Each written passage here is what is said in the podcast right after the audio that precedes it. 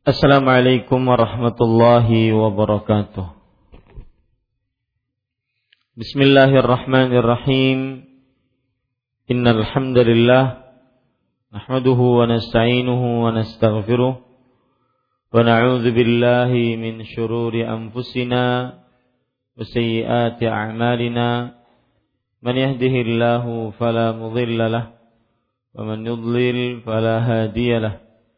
وأشهد أن لا إله إلا الله وحده لا شريك له وأشهد أن محمدا عبده ورسوله. يا أيها الذين آمنوا اتقوا الله حق تقاته ولا تموتن إلا وأنتم مسلمون. يا أيها الناس اتقوا ربكم الذي خلقكم من نفس واحدة وخلق منها زوجها وبث منهما رجالا كثيرا ونساء. واتقوا الله الذي تساءلون به والأرحام. إن الله كان عليكم رقيبا. يا أيها الذين آمنوا اتقوا الله وقولوا قولا سديدا. يصلح لكم أعمالكم ويغفر لكم ذنوبكم. ومن يطع الله ورسوله فقد فاز فوزا عظيما. أما بعد فإن أصدق الحديث كتاب الله وأحسن الهدي هدي محمد صلى الله عليه وعلى آله وسلم وشر الأمور محدثاتها وكل محدثة بدعة وكل بدعة ضلالة وكل ضلالة في النار. Alhamdulillah kita bersyukur pada Allah Subhanahu wa taala pada hari ini hari Selasa hari Kamis hari Kamis 13 Ramadan 1438 Hijriah. Kita duduk bersama kembali membaca kitab Tanbihat ala ahkamin takhtassu bil mu'minat yang ditulis oleh Fadilatul Syekh Al-Allamah Dr. Saleh bin Fauzan Al-Fauzan hafizahullahu taala. Salawat dan salam semoga selalu Allah berikan kepada Nabi kita Muhammad sallallahu alaihi wa ala alihi wasallam pada keluarga beliau, para sahabat serta orang-orang yang mengikuti beliau sampai hari kiamat kelak. Dengan nama-nama Allah yang husna dan sifat-sifatnya yang ulia, kita berdoa, Allahumma inna nas'aluka ilman nafi'an wa rizqan tayyiban wa amalan mutaqabbala. Wahai Allah, sesungguhnya kami mohon kepada Engkau ilmu yang bermanfaat, rezeki yang baik, dan amal yang diterima amin ya rabbal alamin Para ibu-ibu, saudari-saudari muslimah, akhwat yang dimuliakan oleh Allah Subhanahu wa taala.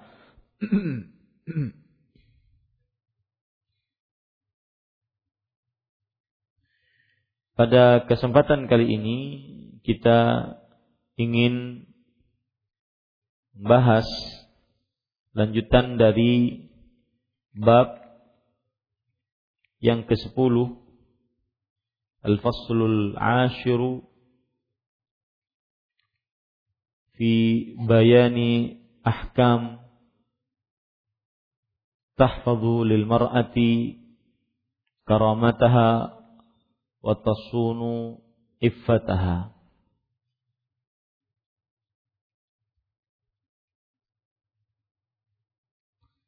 penjelasan hukum-hukum yang menjaga kesucian wanita dan menjaga sifat iffahnya.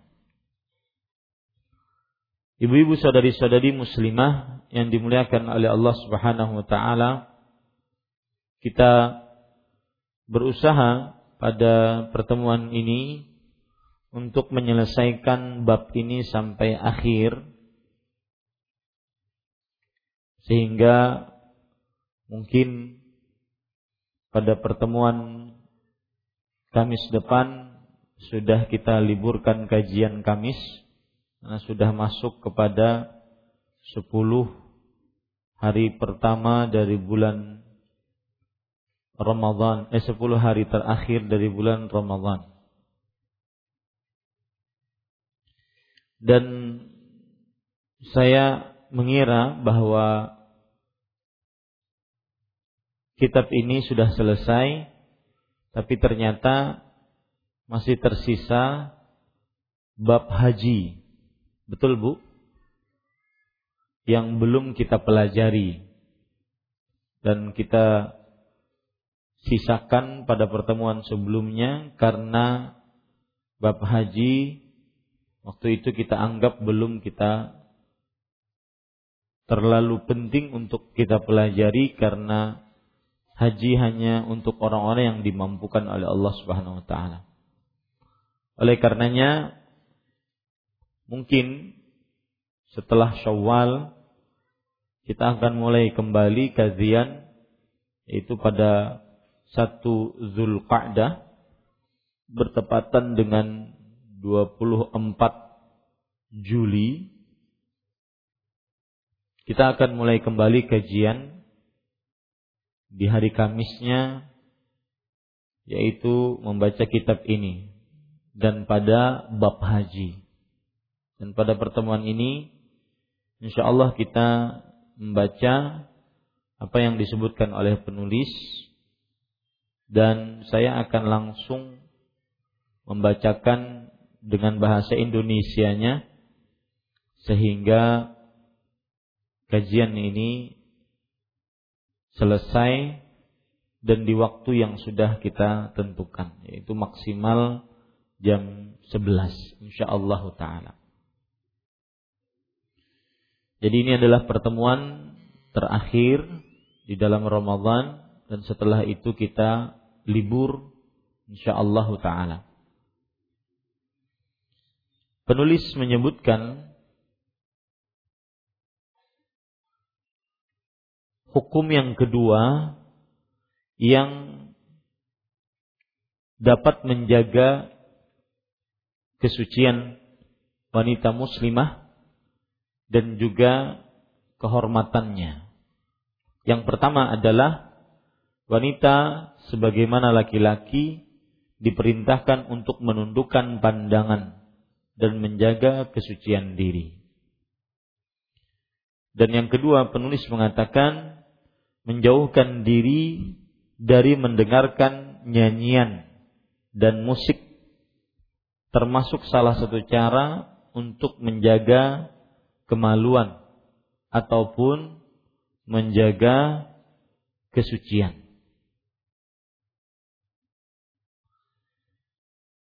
Penulis mengatakan Al-Imam Al-Allamah Ibnu Qayyim rahimahullah dalam kitab Ighathatul Lahfan mengatakan dan terhitung tipu daya syaitan yang memperdaya orang yang memiliki kekurangan ilmu agama, kecerdasan, dan kurang memperhatikan agama, serta memburu hati orang yang jahil dan orang yang berada di lingkungan yang batil adalah suara tiupan, tepukan, dan nyanyian dengan menggunakan alat-alat yang diharamkan yang dapat menghalangi hati dari Al-Quran.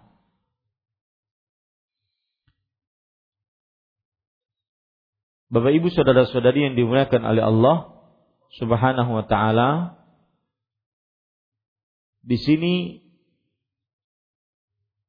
Imam Ibnu Qayyim Al-Jauziyah rahimahullah menyatakan bahwa setiap alat-alat musik yang mengeluarkan musik dan juga setiap nyanyian maka diharamkan dalam agama Islam. Dan dalil-dalil keharaman dari musik dan alat-alatnya itu di antaranya surat Luqman ayat 6. Allah Subhanahu wa taala berfirman, Wa minan nasi may yashtari lahwal hadith liyudhilla an sabilillah. Dan dari manusia ada orang yang membeli perkataan yang sia-sia agar menyesatkan manusia dari jalan Allah bi ghairi ilm tanpa ilmu wa yattakhidhaha huzwa dan menjadikannya sebagai olok-olokan. Ulaika lahum adzabun muhin bagi mereka siksa yang menghinakan. Abdullah bin Abbas radhiyallahu anhu menafsiri ayat ini huwal ghina yang dimaksud dengan lahwal hadis perkataan yang melalaikan adalah nyanyian. Dan Abdullah bin Abbas ahli tafsir di generasi sahabat. Ulamanya para sahabat. Imam Mujahid rahimahullah taala mengatakan Allahu at-tablu. Lahwal hadis perkataan yang melalaikan maksudnya adalah at-tabl. At-tabl yaitu drum yang dipukul yang disebutkan di dalam tafsir Imam Ibnu Jarir At-Tabari. Al-Hasan Al-Basri rahimahullah seorang tabi'i beliau mengatakan nazalat hadhil ayatu fil ghina wal mazamir. Ayat surat Luqman ayat 6 turun di dalam perihal nyanyian dan alat-alat musik. Imam Ibnu Qayyim Al-Jauziyah rahimahullah mengatakan wa yakfi tafsir sahabati wat tabi'in lilahwil hadis. Dan cukup penafsiran para sahabat, para tabi'in untuk perkataan yang melalaikan. Bi annahul ghina bahwa dia adalah nyanyian. Faqad sahha dzalika an Ibnu Abbas radhiyallahu anhuma wa Ibnu Mas'ud radhiyallahu an. Hal itu telah tetap penafsirannya dari Abdullah bin Abbas dan Abdullah bin Mas'ud. Kemudian Abdullah bin Mas'ud bahkan beliau bersumpah dan sumpah adalah menyebutkan sesuatu yang diagungkan untuk menekankan pembicaraan. Abdullah bin Abbas radhiyallahu anhu mengatakan, "Wallahu wallahi la ilaha illa ghairuhu huwal ghina." Demi Allah yang tidak ada ilah yang berhak disembah selainnya maksudlah wal hadis perkataan yang melalaikan adalah nyanyian beliau ulangi itu sebanyak tiga kali maka Bapak Ibu saudara-saudari yang dimuliakan oleh Allah haramnya nyanyian dan musik diharamkan oleh hampir seluruh ulama Islam. Jumhur ulama di antaranya Jabir, Ikrimah, Sa'id bin Jubair, Makhul, Maimun bin Mihran, Amr bin Shu'aib, Ali bin Madi, Ali bin Madinah.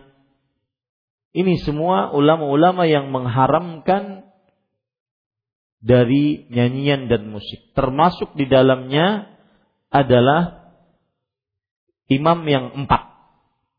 Dari mulai Imam Abu Hanifah Nu'man bin bin Thabit, kemudian Malik bin Anas, kemudian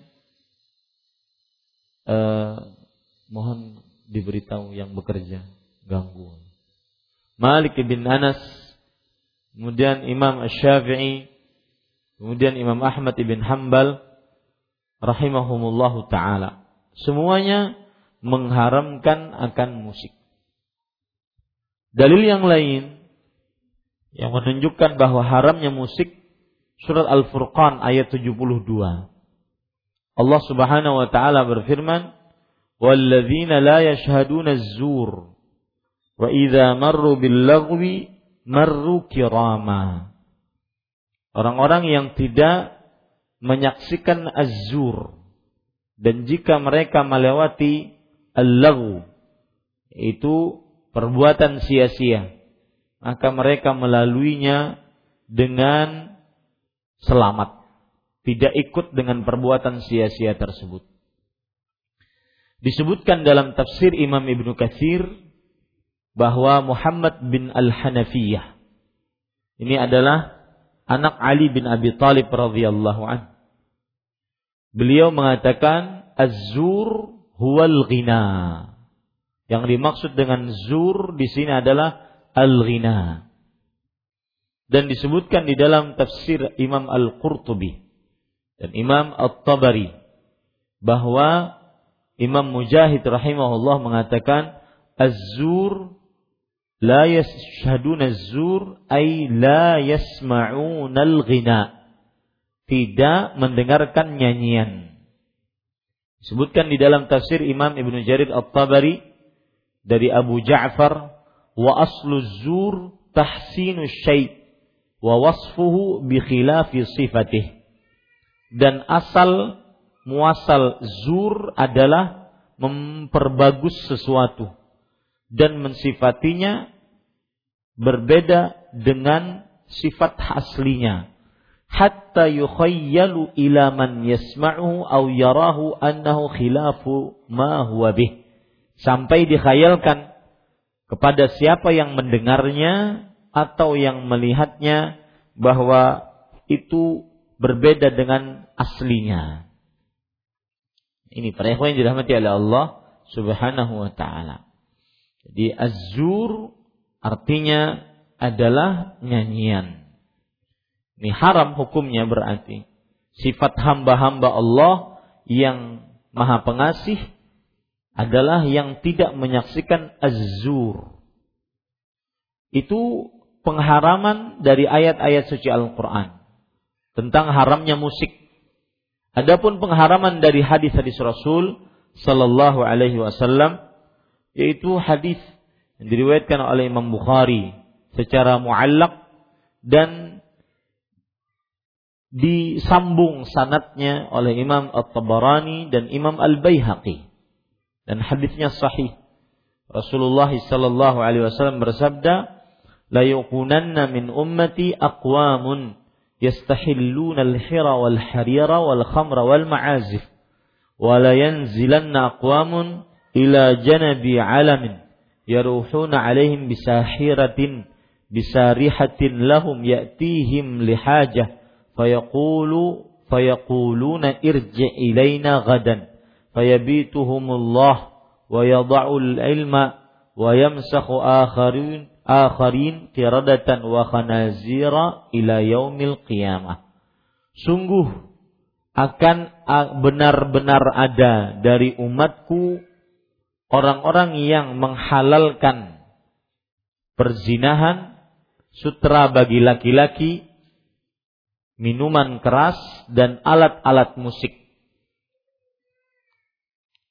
Dan para ikhwan yang dirahmati oleh Allah Subhanahu wa taala, hadis ini sahih disahihkan oleh Imam Bukhari, Imam At-Tabarani, Imam Baihaqi, Imam Ibnu Hibban, Ibnu Salah, Ibnu Hajar Al-Asqalani, kemudian Imam Al-Ismaili, Syekhul Islam Ibnu Taimiyah, Imam At-Tahawi, kemudian Ibnu Qayyim As-San'ani, semua mensahihkan hadis ini.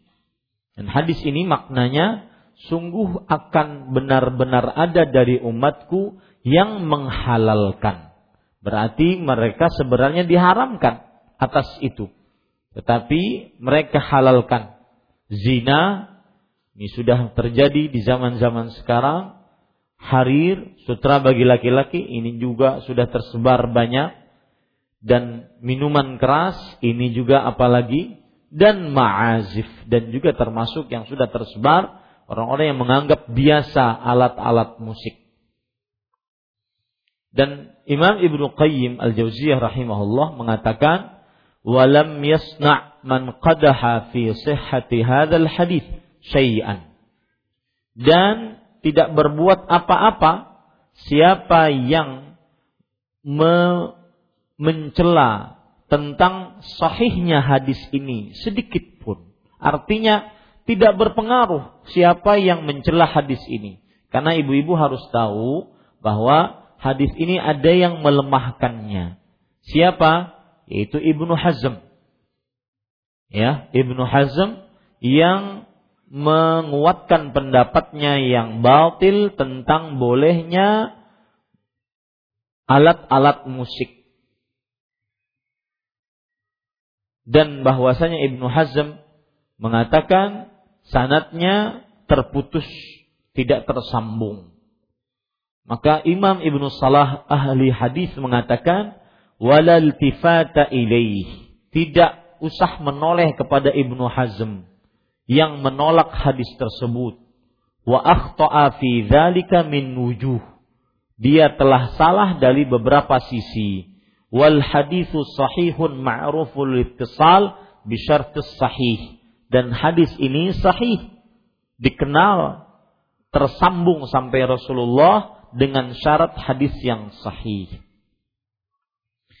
Dan di dalam hadis tadi terdapat dua pendalilan tentang haramnya nyanyian dan musik. Yang pertama yaitu sabda Rasul sallallahu alaihi wasallam yastahillun menghalalkan. Maka ini lafal yang jelas bahwa asal hukum alat-alat musik haram lalu mereka menghalalkannya dan itu celaan dari Rasulullah sallallahu alaihi wasallam. Sisi yang kedua dari hadis tersebut tentang haramnya alat musik, di sini alat-alat musik di dalam hadis tersebut digandengkan dengan dosa-dosa yang sudah terkenal keharamannya, seperti zina, homer, minuman keras, dan sutra bagi laki-laki. Ini disebutkan penjelasannya oleh Imam Al-Albani rahimahullah di dalam kitab Silsilat Al-Ahadith As-Sahihah. Dan Syekhul Islam Ibn Taimiyah rahimahullah mengatakan sebagaimana disebutkan dalam kitab Majmu'ul Fatawa, fadalla hadal hadithu ala tahrimil ma'azif. Maka hadis ini menunjukkan tentang haramnya alat-alat musik. Wa al-ma'azifu hiya alatul lahwi 'inda ahli lughah. Wa hadha ismun yutanawalu hadhil alati kulluha. Artinya, dan ma'azif adalah alat-alat musik menurut bahasa, menurut ahli bahasa. Dan nama ini adalah menunjukkan semua jenis alat musik dari mulai gitar, kemudian seruling, drum, gitar bermacam-macam, ada yang melodi, ada yang bass, ada yang bass satu, bass dua, pinanya bang, lu ada paham juga. Ya, ada yang organ, ada yang organ tubuh, organ tunggal. Ini pada ikhwan yang dirahmati oleh Allah Subhanahu wa taala. Kemudian dalil yang lain, hadis riwayat Imam Tirmidzi dari Jabir bin Abdullah radhiyallahu anhu beliau berkata, Kharaja Rasulullah sallallahu alaihi wasallam ma'a Abdurrahman ibni Aufin ila Nakhil. Rasulullah sallallahu alaihi wasallam pernah keluar bersama Abdurrahman bin Auf ke kebun kurma. Fa idza ibnuhu Ibrahim yajudu bi nafsihi fa wada'ahu fi hijrihi fa fadat ainah. Ternyata anaknya Nabi Muhammad sallallahu alaihi wasallam Ibrahim beliau mau meninggal. Kemudian diletakkan di pangkuan beliau, kemudian Nabi Muhammad sallallahu alaihi wasallam mengeluarkan air mata dari kedua matanya. Menangis. Lalu Abdurrahman bin Auf radhiyallahu anhu berkata, "Atabki wa anta tanha 'anil muka?" Apakah engkau menangis wahai Rasulullah padahal engkau melarang untuk menangis? Maka Nabi Muhammad sallallahu alaihi wasallam menjawab, inni la am lam anha anil buka wa innama nuhitu an sautaini ahmaqaini fajirain sautun inda naghmah lahu inda naghmati lahwin wa la'ibin wa mazamiru syaitan wa sautun inda musibah khamshu wujuhin wa syaqqu jurubin wa rannah Aku tidak dilarang untuk menangis, tetapi aku dilarang dengan dua suara atau atas dua suara yang sangat bodoh dan sangat mendatangkan dosa. Suara yang pertama yaitu suara tatkala nyanyian yang melalaikan, yang mempermainkan dan seruling-seruling syaitan. Suara yang kedua, suara yang keluar tatkala musibah dengan menempeleng wajah, merobek baju dan meraung-raung kesedihan. Ini yang dilarang. Adapun seorang menangis karena ditinggal mati orang yang dicintainya, maka ini bukan yang terlarang dalam agama. Dalil yang ketiga yaitu hadis yang disahihkan oleh Imam Albani dalam kitab Silsilah Al-Ahadits As-Sahihah, Rasul sallallahu alaihi wasallam bersabda, "Sautani mal'unan." Dua suara yang dilaknat. Sautu mizmarin 'inda ni'mah wa sautu wailin 'inda musibah. Suara nyanyian alat-alat musik tatkala mendapatkan nikmat dan suara kesedihan, raung-raung tatkala mendapatkan musibah. Ini dalil yang ketiga tentang haramnya musik dan nyanyian. Dalil yang keempat juga hadis disahihkan oleh Imam Albani rahimahullah la yakunanna fi hadhihi al-ummati khasfun wa qadhfun wa maskhun wa dhalika idza shuribul khumur wattukhidhul qayyinat waduribu bil ma'azif. Sungguh akan ada di umat ini terjadi khasfun, longsor, tanahnya bolong ke bawah, hujan batu, dan perubahan bentuk wajah manusia. Manusia berubah bentuk menjadi e, wajahnya seperti pohon, seperti binatang, dan kapan itu terjadi? Jika khamar diminum bebas. Jika para biduanita bebas menari, menyanyi di tengah orang-orang. Dan jika dipukul alat-alat musik. Ini pada ikhwan yang dirahmati oleh Allah Subhanahu wa taala. Yang selanjutnya tentang keharaman dan ini menunjukkan bahwa musik ya dosa besar. Main musik, mendengar musik bisa dikategorikan dengan dosa besar. Karena tadi salah satunya digandengkan dengan dosa-dosa besar. Zina, memakai pakaian sutra bagi laki-laki dan juga minum khamar, minuman keras. Maka saya berpesan kepada saudari-saudari muslimah yang belum menikah, yang belum mempunyai suami, jangan sampai hanya tertipu dengan hidung mancung.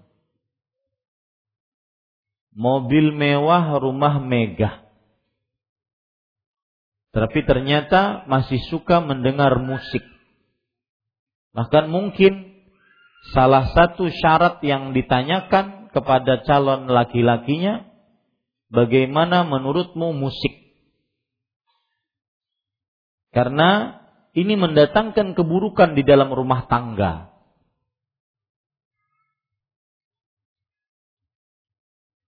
Lihat lagi hadis yang disahihkan juga oleh Imam Albani dalam kitab Sahihul Jami'.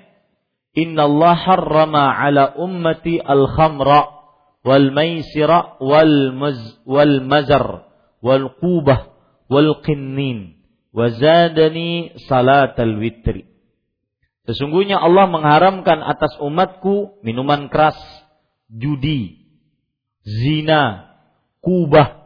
Kubah itu artinya adalah drum yang besar yang dipukul. Wal qinnin. Qinnin Wallahu alam maksudnya juga alat musik dan Allah menambahkan kepadaku syariat sholat witir. Lihat di sini hadis sangat jelas. Harrama ala mengharamkan atas. Ya, ini para ikhwan yang dirahmati oleh Allah Subhanahu wa taala.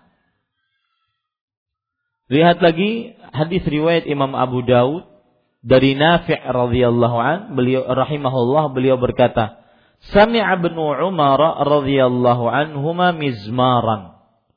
Fawada'a asbu'aihi ala udhunaihi. Wa na'a 'anil tariq. Abdullah bin Umar radhiyallahu anhuma pernah mendengar musik dari alat-alat musik dimainkan. Maka beliau meletakkan kedua telinga beliau, eh, kedua jari jemari beliau di dalam teling, kedua telinga beliau dan menjauh dari jalan. Lalu Abdullah bin Umar berkata kepadaku, yaitu kepada Nafi' kepada pembantunya Nafi' Ya Nafi' hal tasma'u syai'an wahai Nafi' sekarang kamu masih mendengar sesuatu maka Nafi' rahimahullah berkata la. Kata Nafi' tidak. Sekarang tidak. Farafa'a asbu'aihi min udhunai. Maka Abdullah bin Umar radhiyallahu anhu mengangkat kedua jari jemarinya dari telinganya.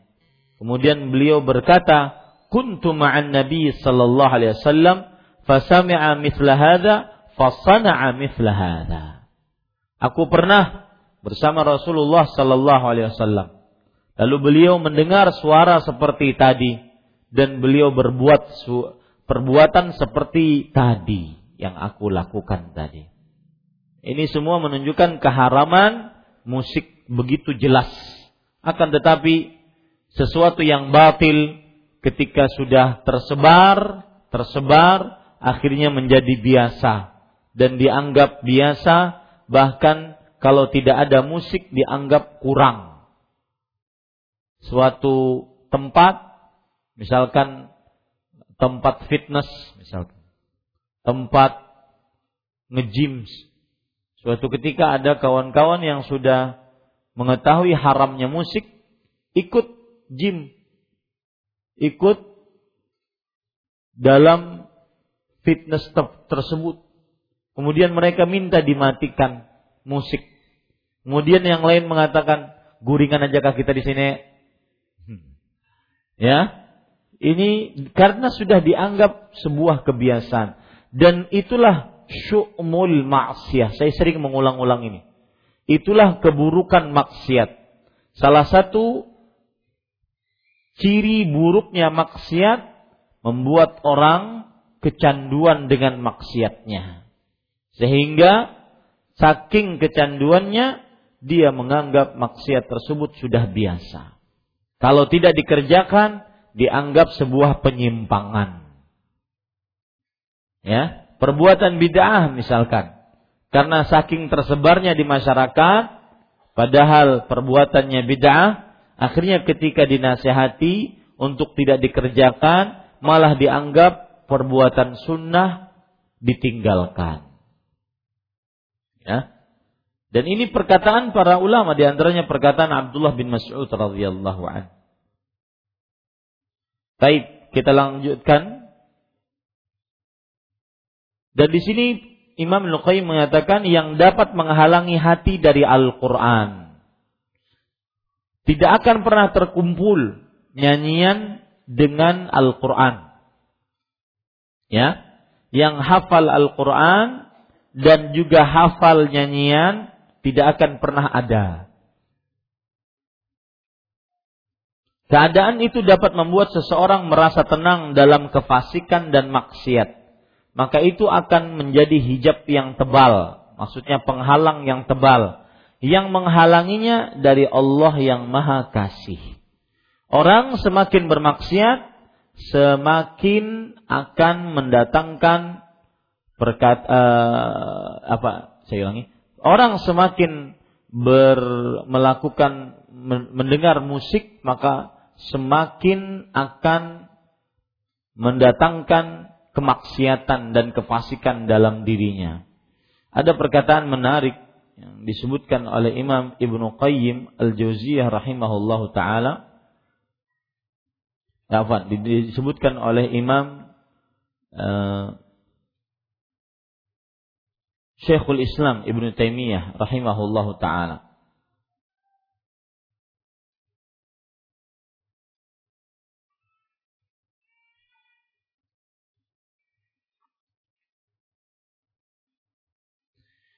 Beliau mengatakan al-ma'azifu khamrun nufus.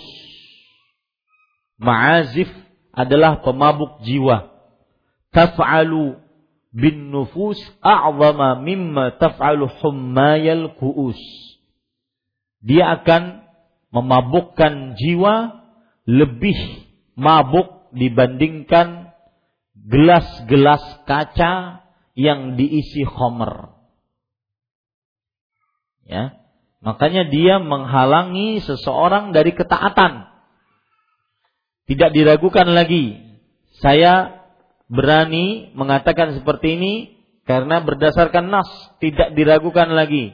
Yang suka bermain musik penyanyi pemusik pasti jauh dari ibadah zikir dan sholat. Ya kalaupun mengerjakan sesekali pasti ada bolongnya. Ya karena sangat terkenal musik itu adalah pemabuk jiwa. Lebih memabukkan dibandingkan gelas-gelas kaca yang terisi khamr. Kemudian Imam Syekhul Islam mengatakan, "Fa'idha sukkiru bil aswat." Jika mereka sudah mabuk dengan suara-suara nyanyian dan alat-alat musik, malu ilal fawahish maka mereka akhirnya condong kepada perbuatan nista, zina, main wanita, homo, lesbian, ya, perbuatan-perbuatan nista, syahwat yang diharamkan. Wa ila syirk dan juga condong kepada kesyirikan. Wa ila zulm dan condong kepada kezaliman. Wa hadhihi thalathah mawjudatun kathiran fi ahli sama'il ma'azif. Dan tiga hal ini, perbuatan nista, kesyirikan, kezaliman, banyak terjadi pada orang-orang yang suka mendengar nyanyian dan musik. Ya, lihat saja nyanyian-nyanyian sangat erat kaitannya dengan nyanyian-nyanyian syahwat yang diharamkan. Entah itu cinta, entah itu patah hati, entah itu menggambarkan bentuk tubuh wanita, ataupun yang kedua kesyirikan, menghina Allah, mensyirikan Allah, menghina syiar-syiar Islam, ataupun yang ketiga perbuatan zalim, membunuh, lihat konser-konser, ya, konser dangdut koplo, maka banyak terjadi kericuhan, tawuran, pembunuhan, senggol sana, senggol sini. Ini benar terjadi. Dia lebih membabukkan dibandingkan minuman keras. Itu alat-alat musik. Pada ikhwan yang dirahmati oleh Allah Subhanahu wa taala. Perkataan itu sampai saya hafal karena saya karena saking pentingnya dan saking indahnya perkataan tersebut. Al-ma'azif hiya khamrun nufus taf'alu bin nufus a'zama mimma taf'alu hummayal ku'us. Fa idza sukkiru bil aswat malu ila al fawahish wa halla bihim asy-syirk wa zalamu. وهذه ثلاثة موجودة كثيرا في أهل سماء ma'azif. Suara-suara nyanyian itu merupakan mantra homosek dan zina. Kan seperti yang sudah saya sebutkan tadi. Dengan keadaan itu pula dapat dicapai oleh yang asyik lagi fasik kepuasan nafsunya kepada hal yang dia kagumi. Selanjutnya beliau mengatakan, adapun mendengar lagu dari wanita atau banci merupakan hal yang sangat diharamkan dan sangat merusak agama. Selanjutnya beliau juga berkata, tidak diragukan bahwa setiap yang menggiurkan syahwat berupa nyanyian hendaknya dijauhkan dari keluarganya sebagaimana dia menjauhkan itu semua karena menjadi sebab kebimbangan. Beliau juga mengatakan pula, seperti yang umum diketahui bahwa apabila seorang laki-laki mendapatkan seorang wanita, laki-laki tersebut berusaha untuk memperdengarkan suara nyanyian kepadanya. Lihat aja. Ya, orang-orang yang pacaran pasti ada lagu nostalgilanya. Ada seorang kawan dekat saya Ustadz yang begitu sabar dengan istrinya. Ketika sang ustadz ini menikahi istrinya, istrinya masih punya pacar. Betul. Ustadz terkenal ini. Istrinya masih punya pacar.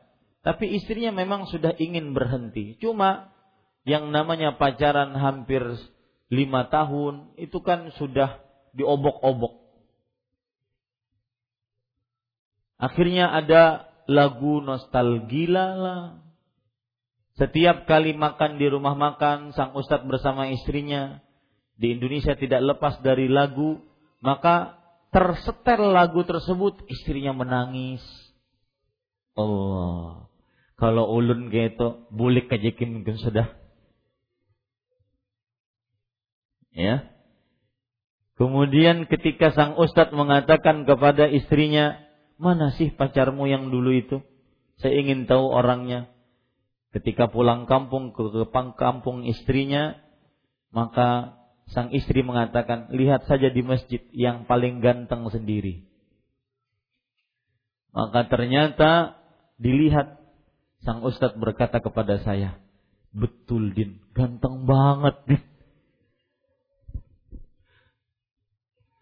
Tapi beliau sabar senantiasa mengeluhkan nasibnya kepada Allah dan akhirnya sekarang istrinya sudah memegang empat surat tidak boleh berpoligami.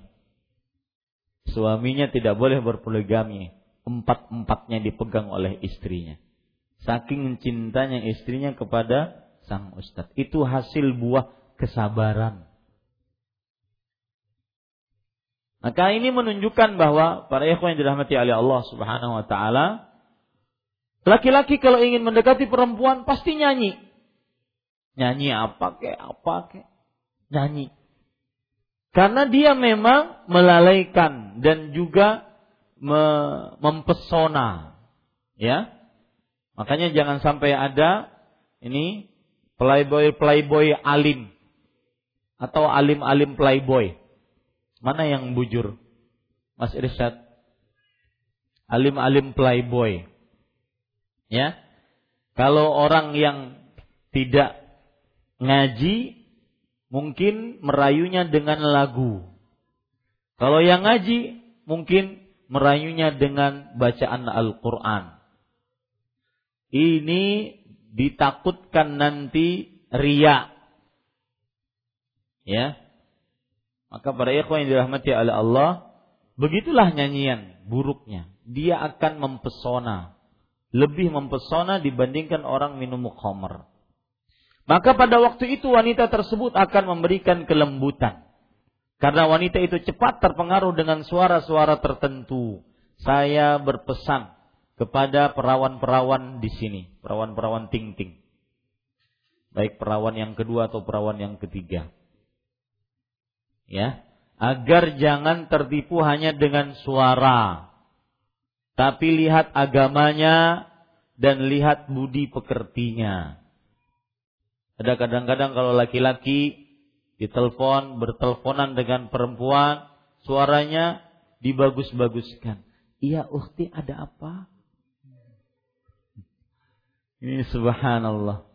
Bahkan para ustadz pun saya nasihati Tidak diperbolehkan seperti itu. Sebagaimana perempuan diharamkan untuk yakhda'na bil qaul, melemah lembutkan ucapan, laki-laki pun tidak boleh sok-sok bijaksana. Iya, ada apa? Ya. Biasa saja. Kalau seandainya memang harus berteleponan karena memang uh, ada sesuatu seperti misalkan Aisyah radhiyallahu anha menjawab pertanyaan dari para sahabat lelaki, lelaki kemudian para tabi'in lelaki yang yang beliau ajari, maka beliau mengajarkannya dengan suara yang yang baik, yang wajar. Jika itu suara nyanyian, maka pengaruhnya akan terjadi dalam dua sisi. Sisi alunan suara dan dari sisi kandungan artinya. Maksudnya sudah suaranya merdu, kemudian artinya pun dibuat merdu. Ya, artinya merdu. Lihat saja nyanyian-nyanyian semuanya adalah gombal. Terutama nyanyian-nyanyian untuk merayu. Sangat-sangat uh, membuat seseorang akhirnya terpesona, tersepona. Ya. Macam-macam. Sampai judulnya pun membuat orang tersepona. Engkau adalah separuh jiwaku. Nafasku dan nafasmu bersama-sama di dalam awang-awang. Gombal! Ya, ini para ikhwan yang dirahmati oleh Allah Subhanahu wa taala. Saya sering berpikir ibu-ibu, ini curhat ya. Saya sering berpikir, saya kalau tidak masuk pesantren mungkin jadi playboy.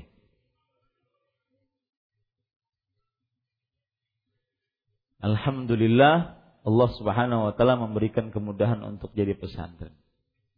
Karena tidak tidak sanggup ya diri pribadi ini adalah lemah, sangat lemah dengan seorang perempuan. Dan itu nas dari Rasul sallallahu alaihi wasallam. Bahwasanya Nabi Muhammad sallallahu alaihi wasallam bersabda, "Ma taraktu ba'di fitnatan adarra 'alal rijal minan nisa." Aku tidak bisa, aku tidak pernah tinggalkan ujian yang paling berbahaya bagi laki-laki. Di sini disebutkan ar-rijal. Laki-laki, jenis laki-laki. Laki-laki bagaimanapun.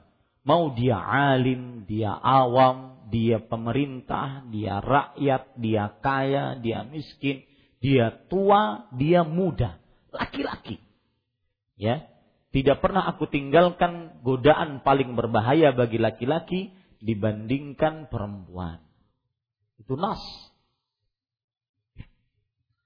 Beliau pun mengatakan, ada seorang kawan saya juga, Ustadz juga pendakwah. Beliau mengatakan, Antum din, jangan pernah melihat kecuali untuk menikahi jangan pernah melihat perempuan kecuali untuk menikahinya. Karena kalau sudah terlihat, pasti ingin dan pasti terbayang-bayang. Kemudian beliau bercerita, saya pernah di suatu ketika diundang sebuah kajian, kemudian setelah pengajian saya dibawa ke sebuah rumah oleh yang punya rumah tersebut mengatakan ini ustadz ya bukan saya yang lain ya yang mengatakan, Ustadz, Afwan, lihat, di dalam ada anak perempuan saya. Ustadz, lihat aja, tertarik nikahi, tidak tertarik, tidak mengapa. Subhanallah. Lihat besarnya ujian perempuan. Ya. Maka ibu-ibu saudari-saudari muslimah, tolonglah para lelaki untuk menjaga pandangan dan hatinya. Jangan sampai sudah dinyatakan sebagai godaan terberat dan paling berbahaya bagi laki-laki, maka perempuan pun juga menampak-nampakkan dirinya di hadapan laki-laki. Jangan pernah tampakkan hidungmu kecuali kepada suamimu yang sah. Jangan pernah tampakkan tubuhmu dari ujung rambut sampai ujung kaki kecuali kepada suamimu yang sah. Beliau pun mengatakan, maka apabila dalam mantra ini, lagu-lagu ini terhimpun gendang, pemudi, dan tarian yang, maksudnya pemudi itu uh, perempuan, tarian yang lemah gemulai, jika seorang terikat dengan nyanyian, niscaya dia akan terikat dengan nyanyian ini. Demi Allah, berapa banyak dari wanita yang bebas telah menjadi pelacur dengan sebab nyanyian itu. Subhanallah. Ya. Orang-orang kadang-kadang tidak faham tentang buruknya maksiat. Lihat perkataan Shaddad ibn Aus radhiyallahu an. Beliau mengatakan tentang buruknya maksiat, "Idza ra'aita ar-rajula ya'malu bi ma'siyatillah fa'lam anna lahu 'indahu akhawat." Jika engkau melihat orang-orang yang mengerjakan maksiat kepada Allah, maka ketahuilah maksiat itu akan membawa, mengajak, menyeru saudari-saudarinya dari maksiat-maksiat yang lain. Sama ini, sebagaimana yang beliau sebutkan. Nyanyian mengajak orang untuk berbuat zina.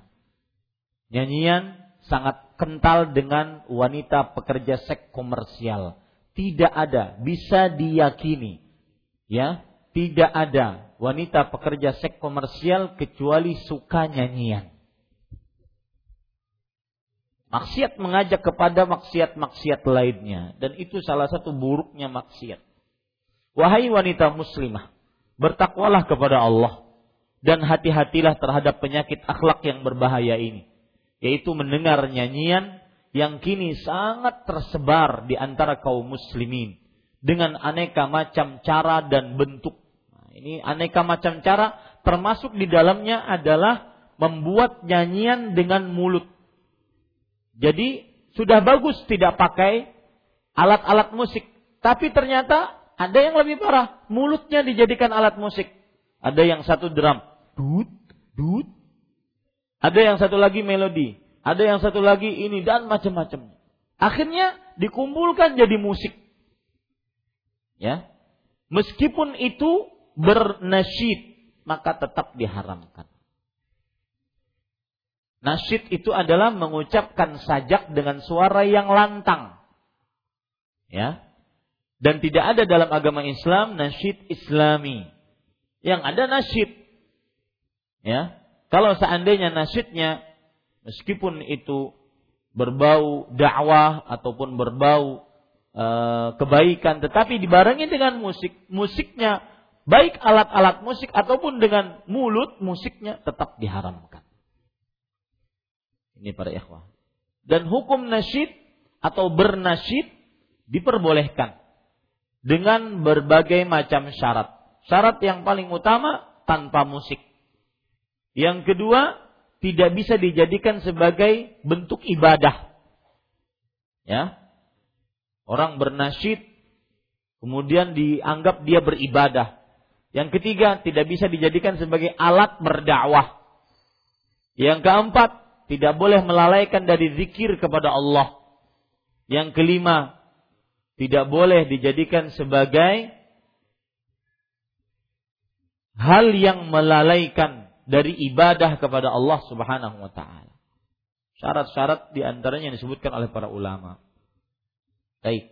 Yang ketiga sekarang termasuk hal yang menyebabkan terpeliharanya kemaluan yaitu mencegah wanita untuk bepergian jauh tanpa mahramnya yang dapat menjaga dan melindunginya dari orang-orang yang iseng dan fasik yang menginginkannya mungkin iseng lebih cocok diganti dengan orang-orang yang nakal.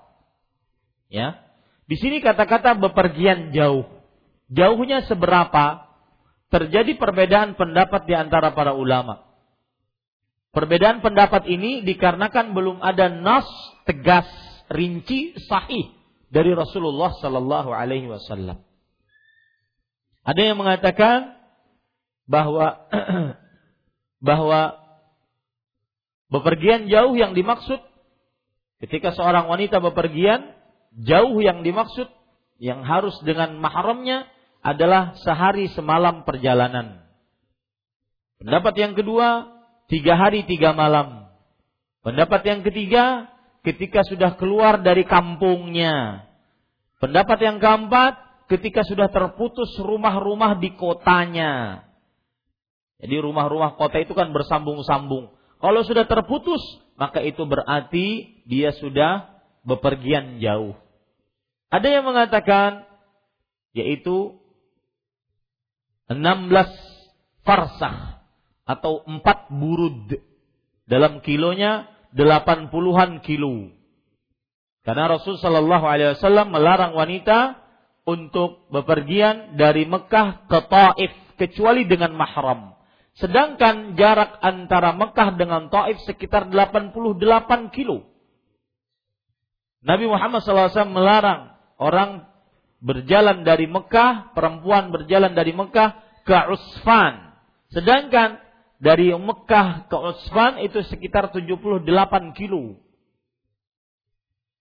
Nah, ini menunjukkan bahwa pendapat jumhur ulama yang namanya bepergian jauh adalah 80 kilo. 80 kilo. Jadi kalau seandainya ibu-ibu saudari-saudari muslimah pergi ke masjid ini Sedangkan rumahnya di Kayu Tangi, rumahnya di ujung Kayu Tangi di Rumah Sakit Ansari Saleh, maka ini bukan termasuk daripada yang disebut bepergian jauh. Ya, yang disebut bepergian jauh. Dan pendapat yang saya lebih condong kepadanya dan ini pendapat ulama peneliti di antaranya Imam Syekhul Islam Ibn Taimiyah, Syekhul eh, Ibn Al-Qayyim rahimahullah, Imam Albani Imam Al-Utsaimin dan ulama-ulama peneliti lainnya bahwa bepergian jauh adalah sesuai dengan adat kebiasaan setempat. Karena Allah berfirman dalam surah An-Nisa, "Wa idza darabtum fil ard falaysa 'alaikum junahun an taqsuru an taqsuru minas salah." Ya.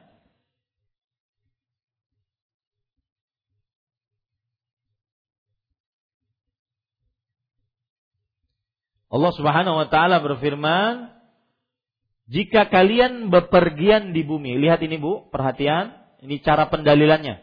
Ibu-ibu, ini kita ngaji kitab dan ngaji kitab itu biasanya agak detil. Ya, jadi bukan ngajinya orang awam, bukan. Yang hanya tematik eh, untuk memberikan semangat tidak. Lihat Allah Subhanahu wa taala berfirman di dalam surat An-Nisa ayat 9 eh, ayat 101. Lihat pendalilannya ya. Jika kalian bepergian di bumi, maka tidaklah mengapa kalian mengkosor sholat kalian. Ini menunjukkan kata-kata bepergian di bumi adalah mutlak. Ini pendalilannya bu, begini caranya. Jika kalian bepergian di bumi, bepergian menunjukkan mutlak, umum, bebas. Belum ada penentuan dari syariat berapa-berapanya jaraknya. Nah, ketika kita lihat dari hadis Rasul, belum ada pembatasan. Maka apabila ada, ini lihat Bu ya, apabila ada sesuatu yang mutlak, yang umum, yang bebas di dalam Al-Qur'an, belum ada pembatasan dari hadis Rasul, maka dia dibiarkan pada keumumannya dan dikembalikan kepada adat kebiasaan setempat. Begitu cara pendalilannya. Saya ulangi. Jika ada sesuatu yang mutlak di dalam Al-Quran dan belum ada pembatasannya dari hadis Rasul, maka dikembalikan kepada keumumannya atau dibiarkan kepada keumumannya dan dikembalikan ke kepada adat kebiasaan setempat. Contoh yang mutlak-mutlak mahar dikembalikan kepada kepada kebiasaan adat setempat. Ya. Pakaian dikembalikan kepada adat kebiasaan setempat. Nah, begitu juga jarak bepergian jauh. Belum ada pembatasan hadis Rasul yang sahih, tegas, rinci. Maka pada saat itu dikembalikan kepada adat kebiasaan setempat. Bisa dipahami ini, Bu? Bisa, Bu? Ya.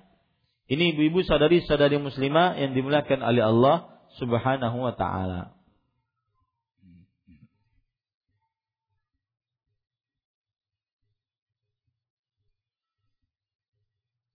Tanpa mahramnya. Mahram perempuan itu ada yang pertama adalah suami.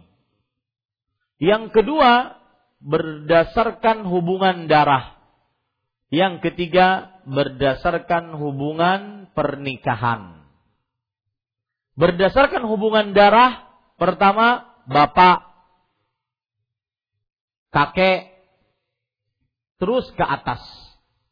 Buyut, biyit.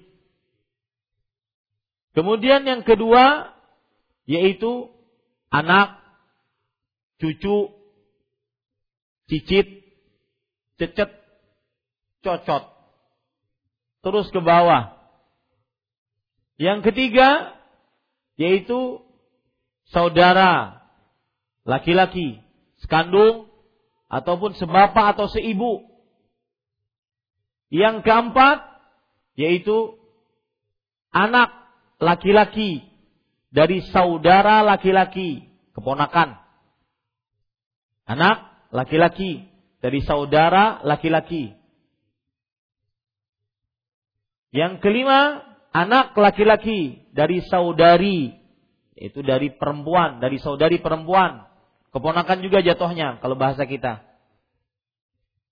Yang ketujuh, paman, yaitu saudara bapak. Yang kedelapan juga paman, yaitu dari saudara ibu. Ini mahram bagi laki-laki, bagi perempuan. Berdasarkan pertalian darah. Sedangkan mahram bagi perempuan berdasarkan pernikahan. Yang pertama suami tadi. Suami. Kemudian mertua laki-laki. Kemudian menantu laki-laki. Kemudian anak tiri laki-laki. Kemudian bapak tiri laki-laki. Ya. Seorang perempuan menikah dengan berondong. Perempuannya mempunyai anak perempuan. Maka anak perempuan ini berarti mempunyai bapak tiri.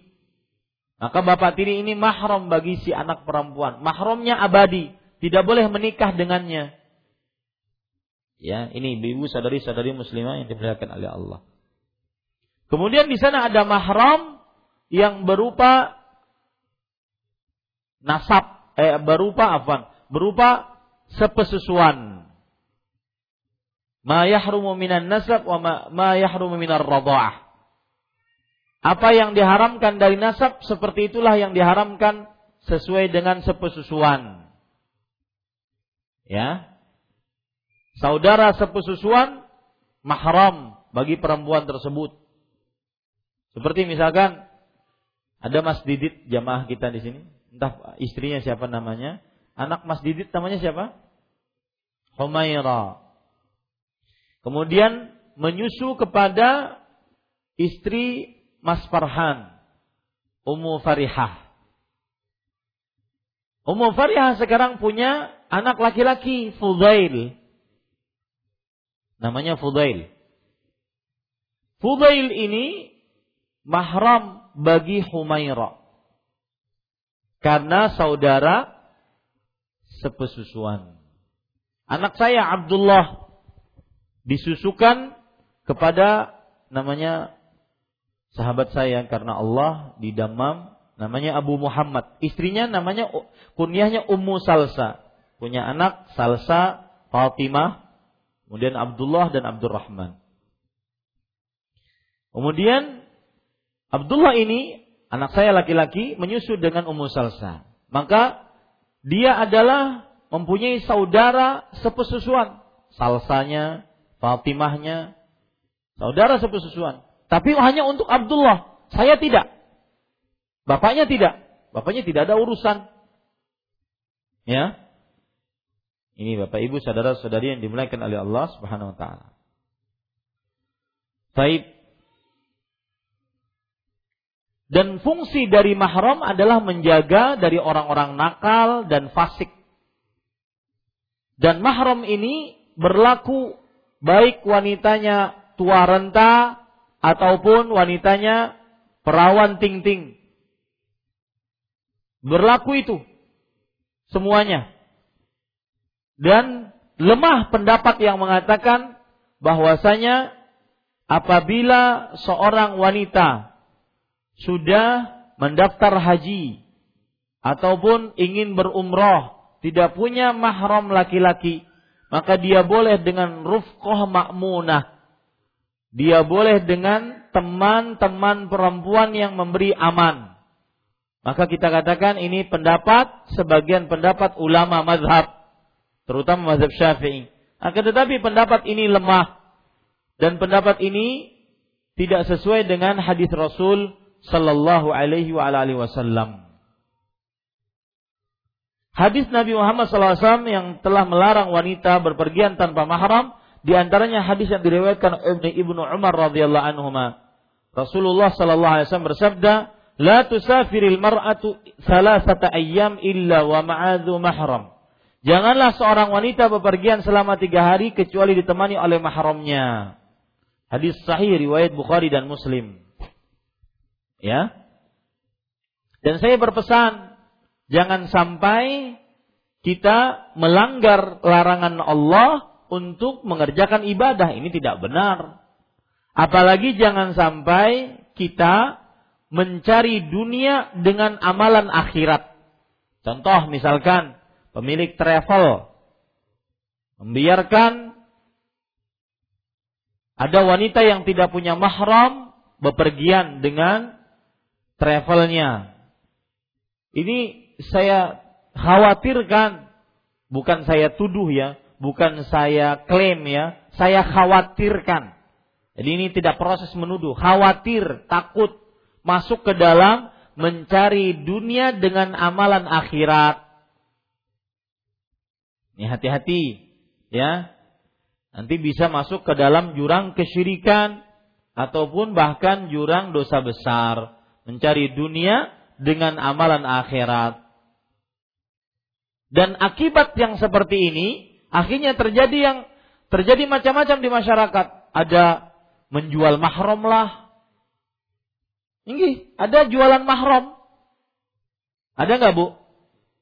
Banyak jualan mahram. Dan ini nanti ditakutkan kalau jualan mahram, ditakutkan nanti masuk ke dalam hadis Rasul. Salasun jidduhun najid wa hazluhun najid. An-nikah wa talak wa rujuk. Tiga orang, tiga perkara yang bersungguh-sungguhnya terjadi secara sungguh-sungguh dan bermain-mainnya terjadi secara sungguh-sungguh. Nikah, talak, rujuk. Ini jangan-jangan nanti si perempuan ini punya eh, apa namanya si ustadznya punya dua istri karena perempuan tersebut sudah menjadikan mahramnya ustadznya. Ibu-ibu saudari-saudari muslimah yang dimuliakan oleh Allah Subhanahu wa taala. Jadi saya semakin yakin penyimpangan agama semakin mendatangkan penyimpangan yang aneh-aneh di baliknya. Kita ini hamba Allah yang diwajibkan apabila kita dimampukan terutama haji. Walillahi ala nasi hijjul baiti man sabila. Manusia mempunyai kewajiban kepada Allah untuk menunaikan ibadah haji bagi siapa yang mampu. Yang tidak mampu tidak wajib. Jangan memaksakan. Coba sekarang kalau seandainya di ketika tawaf ataupun ketika sa'i ada yang pingsan dari perempuan yang tidak mahram tersebut. Siapa yang mau mengangkat? Perempuan-perempuan lainnya tidak sanggup. Ya. Maka ini tidak benar.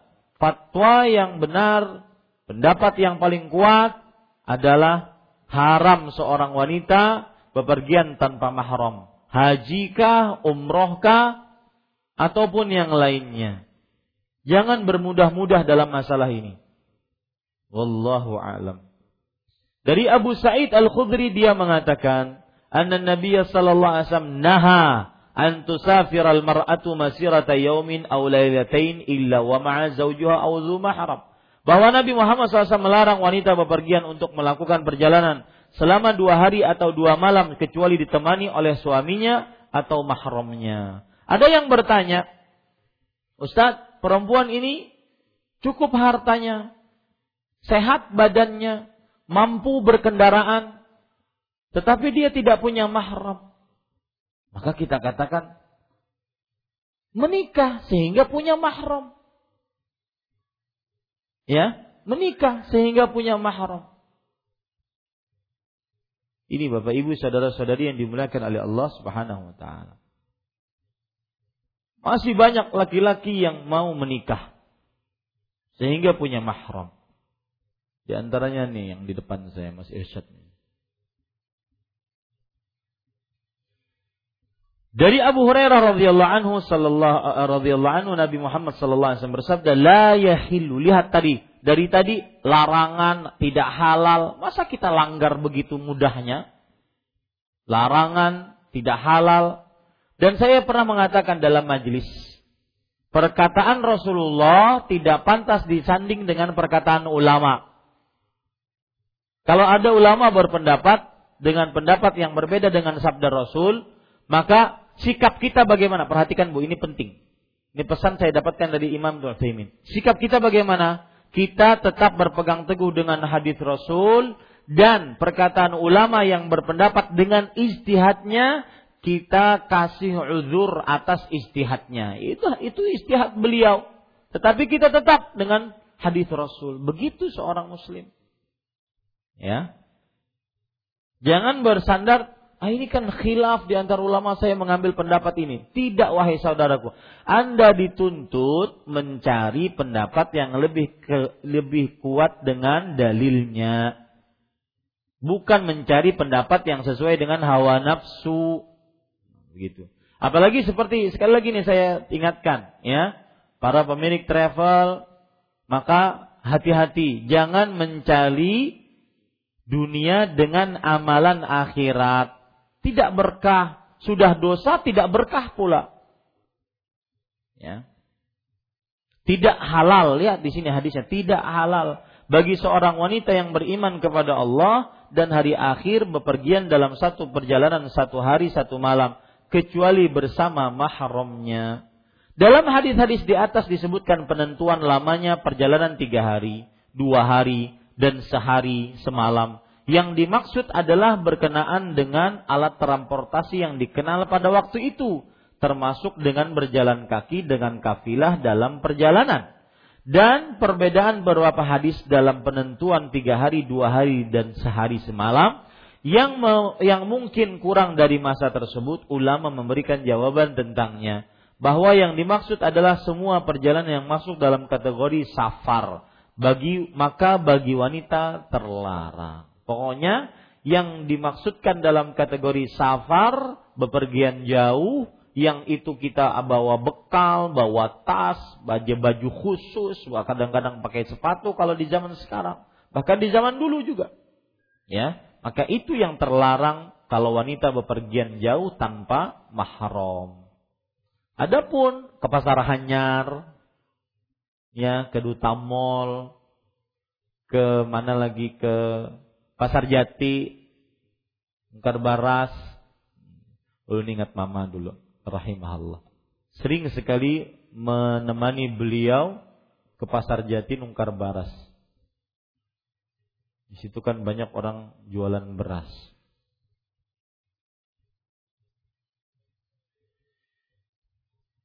Imam Nawawi rahimahullah taala mengatakan dalam syarah sahih Muslim mengatakan kesimpulannya bahwa setiap yang dinamakan safar bagi wanita adalah dilarang tanpa ditemani suami atau mahramnya. Baik perjalanan tersebut tiga hari, dua hari, satu hari maupun kurang dari itu berdasarkan hadis Ibnu Abbas secara umum. Apalagi sembilan hari. Paket umrah kan sembilan hari. Ya. Ini ibu-ibu sadari-sadari muslimah yang dimuliakan oleh Allah. Apalagi jauh, lain benua. Coba uh, pesawatnya mogok di atas. Ya pian? Mogok di atas. Siapa yang mau menolong?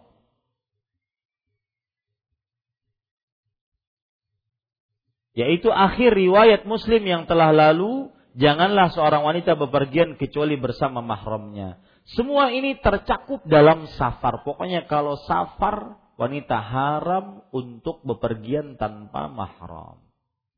Adapun yang memfatwakan bolehnya bepergian dengan berjamaah bersama jamaah wanita yang mengerjakan untuk mengerjakan haji fardu. Fatwa ini menyelisihi sunnah. Lihat, haji fardu yang mana kalau dia berhaji itu gugur kewajiban sempurna rukun Islamnya. Apalagi bukan haji. Umroh misalkan. Apalagi umrohnya hanya sunnah. Maka jangan memudah-mudahkan. Maka uh, Syekh Saleh Fauzan mengatakan ini fatwa menyelisihi sunnah. Ya, jangan bermudah-mudah. Maka saya khawatir sekali lagi saya katakan tidak bosan saya mengatakan pertemuan ini khawatir ya itu mencari dunia dengan amalan akhirat. Apalagi eh, kawan-kawan yang sibuk di bidang travel dan mereka terkenal bermanhat salaf, ngaji dengan manhat salaf. Apakah manhat salaf cuma di Masjid Imam Syafi'i?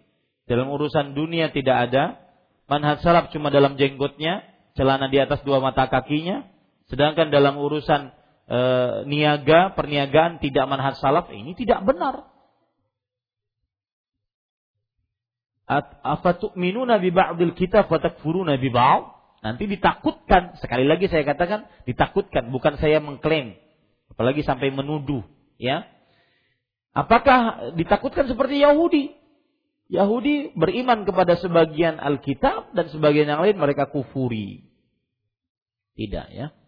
Imam Al-Khattabi dalam kitab Al-Ma'alimus Sunnah, Sunan berserta Tahdzib Ibn Al-Qayyim mengatakan Nabi Muhammad sallallahu alaihi wasallam telah melarang wanita bepergian kecuali bersama mahramnya maka membolehkan wanita keluar dalam perjalanan haji tanpa persyaratan yang telah ditetapkan oleh Nabi Muhammad sallallahu alaihi wasallam bagi wanita merupakan hal yang bertentangan dengan sunnah. Nah, hati-hati menentang sunnah. Bukankah kita dalam manhaj salaf sering mengatakan itu? Jangan nentang sunnah, jangan nentang sunnah. Ya, bahayanya apa? Dunia akhirat loh bahayanya. Falyahdharil ladzina yukhalifuna an amrih antusibahum fitnah au yusibahum azabun alim. Surat An-Nur 20 surat ke-24 ayat 63. Maka berhati-hatilah orang-orang yang menyalahi perintah Rasulullah sallallahu alaihi wasallam akan ditimpa cobaan di dunia dan azab yang pedih di akhirat. Jangan macam-macam. Ini kan yang kita baca setiap kali kita mengkaji dari uh, manhat salaf. Ya. Maka apabila keluarnya wanita tersebut bersama orang yang bukan mahramnya, itu merupakan maksiat yang mana ia tidak boleh melaksanakannya untuk mengerjakan haji. Dan itu merupakan ketaatan dalam melaksanakan perintah Allah yang pelaksananya dengan cara maksiat. Haji. Jadi dua kesalahannya. Yang pertama bermaksiat karena melanggar larangan Rasulullah bersafar tanpa mahram. Yang kedua, melaksanakan ibadah dengan maksiat. Saya tegaskan, ini kata uh, Syekh Saleh Fauzan, tentang mereka yang memberi fatwa di atas, mereka tidak secara tegas menghalalkan wanita bepergian tanpa mahram. Namun yang mereka bolehkan adalah bepergian dalam perjalanan haji yang wajib saja. Jadi fatwa yang membolehkan hanya haji wajib Selainnya nggak boleh. Sekarang kan sudah berluas-luas. Umroh sunnah, umroh, haji wajib saja. Karena itu rukun Islam. Itu pun disebut fatwanya menyelisih sunnah. Bagaimana yang cuma amalan sunnah. Maka saya katakan takut kepada Allah. Dan ulama salaf kalau sudah dikatakan takut kepada Allah mereka bergetar. Ittaqillah. Takut kepada Allah. Ya. Saat sampai mati wanita tersebut tidak bisa berumroh atau tidak bisa berhaji, bagaimana? Maka tidak wajib. Kan namanya tidak wajib. Ya, tidak wajib. Artinya nanti di akhirat dia tidak akan dimintai pertanggungjawab atas hal itu. Karena tidak wajib. Imam Nawawi rahimahullah berkata dalam kitab Al-Majmu' Majmu' Syarhul Muhadzab. Ini salah satu kitab rujukan mazhab Syafi'i. Dan ia tidak boleh bepergian dalam rangka melaksanakan ibadah sunnah, perjalanan dagang, kunjungan, dan perjalanan semisalnya kecuali bersama mahram. Dan mereka menggampangkan masalah safarnya wanita tanpa mahram di setiap perjalanannya dewasa ini. Tidak ada seorang ulama pun yang menyetujuinya dan perkataan mereka dapat dipegang. Adapun perkataan mereka bahwa mahram keluarga wanita tersebut mengantarkannya sampai naik pesawat, lalu sesampainya di bandara tujuan ia akan dijemput oleh mahramnya yang lain, menurut pendapat mereka bahwa pesawat itu aman karena penuh dengan penumpang yang terdiri dari laki-laki dan perempuan, maka kami katakan kepada mereka, tidak demikian.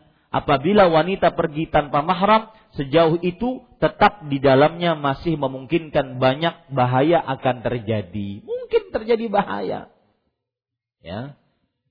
Ini Syekh Saleh bin Fauzan, Al-Fauzan hafizahullah keras dalam masalah ini. Dan itu yang kita ambil pendapatnya. Karena larangan Rasul Sallallahu Alaihi Wasallam apabila dilanggar pasti mendatangkan keburukan. Ya, seorang perempuan berhaji berumroh tanpa mahramnya, maka nanti diganggu oleh laki-laki lain yang bukan mahramnya. Siapa yang mau menjamin seperti itu? Diganggu.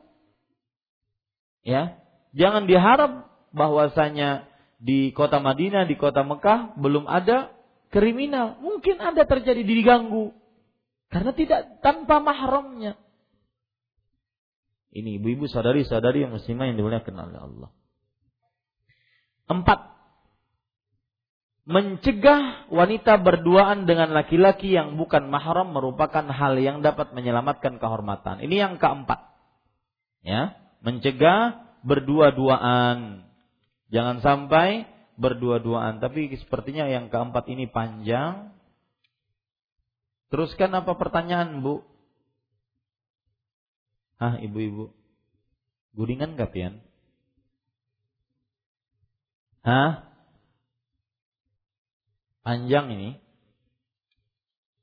Kita lanjutkan nanti atau bagaimana? Karena batas maksimal sampai jam 11 jarnya. Pertanyaan? Ya, silahkan jika ada yang ingin bertanya. Berarti nanti setelah bulan Syawal, yaitu awal Zulqa'dah, kita mulai lagi kajian secara maksimal dan ini juga sekalian pengumuman dari saya. Semua kajian-kajian di bulan Syawal libur dulu, baik pagi, malam ataupun pagi, e, perempuan ataupun laki-laki ataupun umum libur sampai awal bulan Zulqa'dah awal bulan Dzulqa'dah akan normal kembali insyaallah taala. Nah, silahkan Ibu. Jika ada pertanyaan.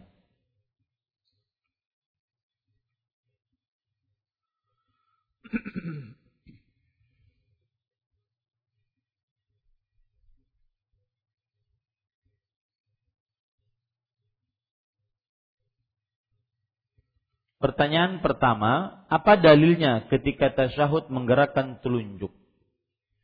Nabi Muhammad sallallahu alaihi wasallam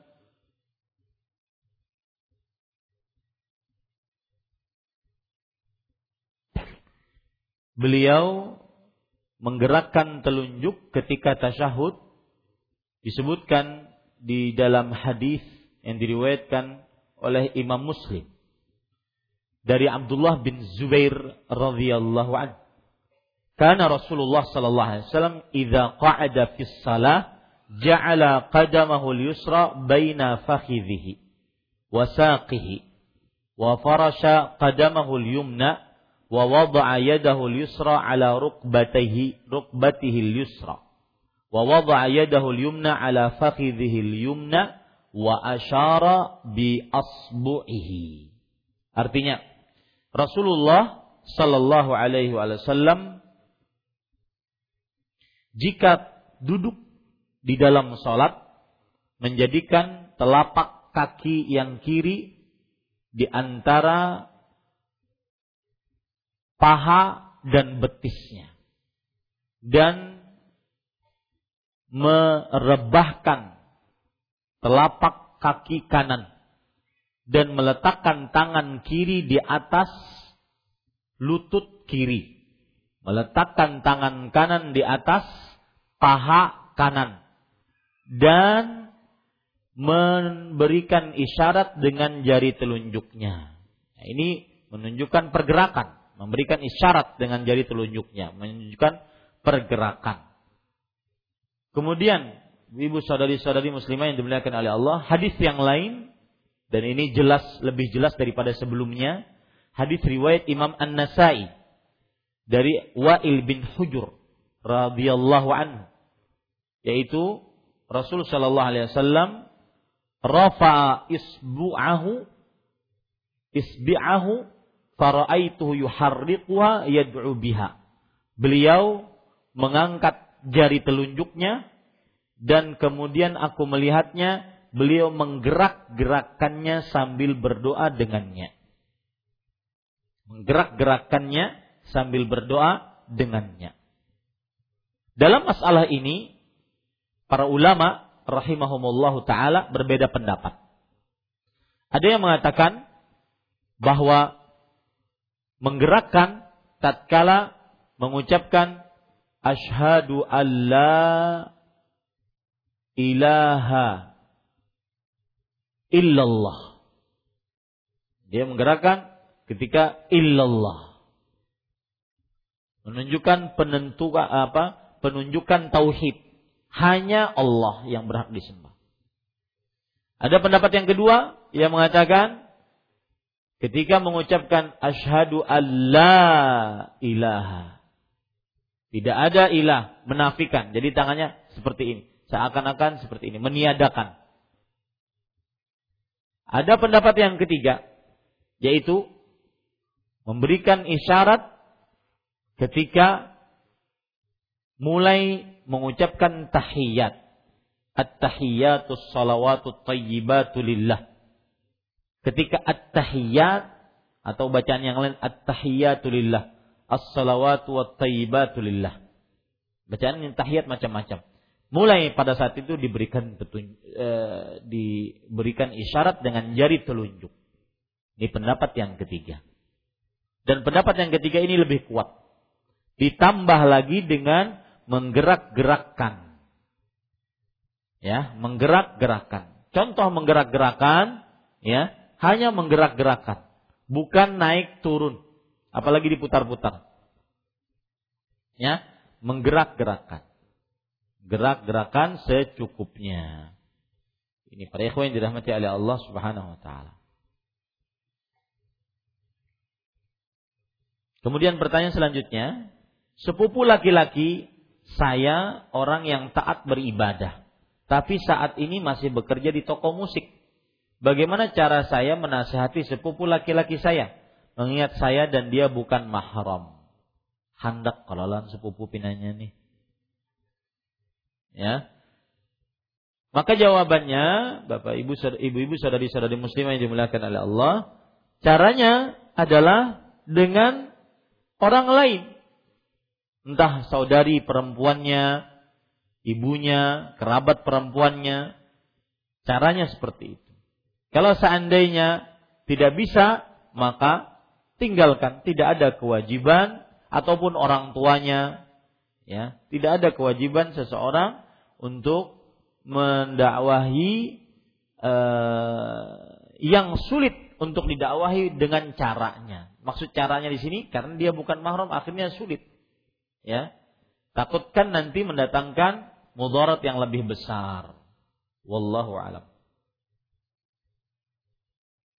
di sini sebutkan pernah saya sampaikan ke kakak perempuannya tapi tidak ditanggapi karena si adik adalah tulang punggung keluarga. Maka jawabannya terus saja nasihati, nasihati dengan baik, dengan santun, ya. Begini, saya ingin mengingatkan kepada saudari-saudari muslimah dan juga seluruh kaum muslimin. Berdakwah itu tidak sekali dua kali. Berdakwah kepada keluarga tidak sekali dua kali dan tidak kita tidak bisa menuntut satu kali dakwah langsung terima, nggak bisa. Bukankah kita juga seperti itu dulu? Bahkan kita kadang-kadang sulit untuk menerima sebelumnya, sebelum kita diberikan petunjuk oleh Allah Subhanahu wa taala untuk menerima agama ini dengan semurni-murninya. Ini ibu-ibu sadari-sadari muslim. Jadi terus saja berdakwah. Lebih utama mana seorang wanita sholat tarawih? Apakah di rumah? Sedangkan ada hadis lain yang menyebutkan tentang keutamaan sholat malam bersama imam sampai selesai. Maka jawabannya, kalau kita lihat keumuman hadis riwayat Imam Ahmad, Rasulullah SAW bersabda, wa buyutuhunna khairul lahun dan rumah-rumah mereka lebih baik bagi mereka, yaitu perempuan. Ini berdasarkan keumuman hadis ini, sholat perempuan di rumahnya baik wajib baik sunnah lebih utama dibandingkan sholatnya di masjidnya. Baik itu sholat wajib, sholat sunnah, sholat sunnah terwatib, sholat terawih, sholat tahajud atau apa pun. Lebih utama. Dengan dalil yang begitu tegas juga hadis riwayat Imam Abu Daud. Seorang wanita mengatakan kepada Rasul Sallallahu Alaihi Wasallam, Ya Rasulullah, inni uhibbus salata ma'aka. Sesungguhnya aku mencintai salat bersamamu wahai Rasulullah sallallahu alaihi wa ala wasallam. Maka kemudian Rasul sallallahu alaihi wasallam bersabda, "Wallahi inni la a'lamu annaki tuhibbina salata ma'i." Sungguh aku sangat mengetahui engkau sangat suka salat bersamaku. Wa salatuki fi baitiki khairun laki min salatiki fi hujratiki. Salatmu di bait. Bait itu kamar kecil khusus perempuan. Lebih baik dibandingkan salatmu di kamar besarmu. Wa salatuki fi hujratiki khairun min salatiki fi darik. Dan salatmu di kamar Mas, ambil Mas. Salatmu di kamar besarmu lebih baik dibandingkan salatmu di ruang tengah rumahmu.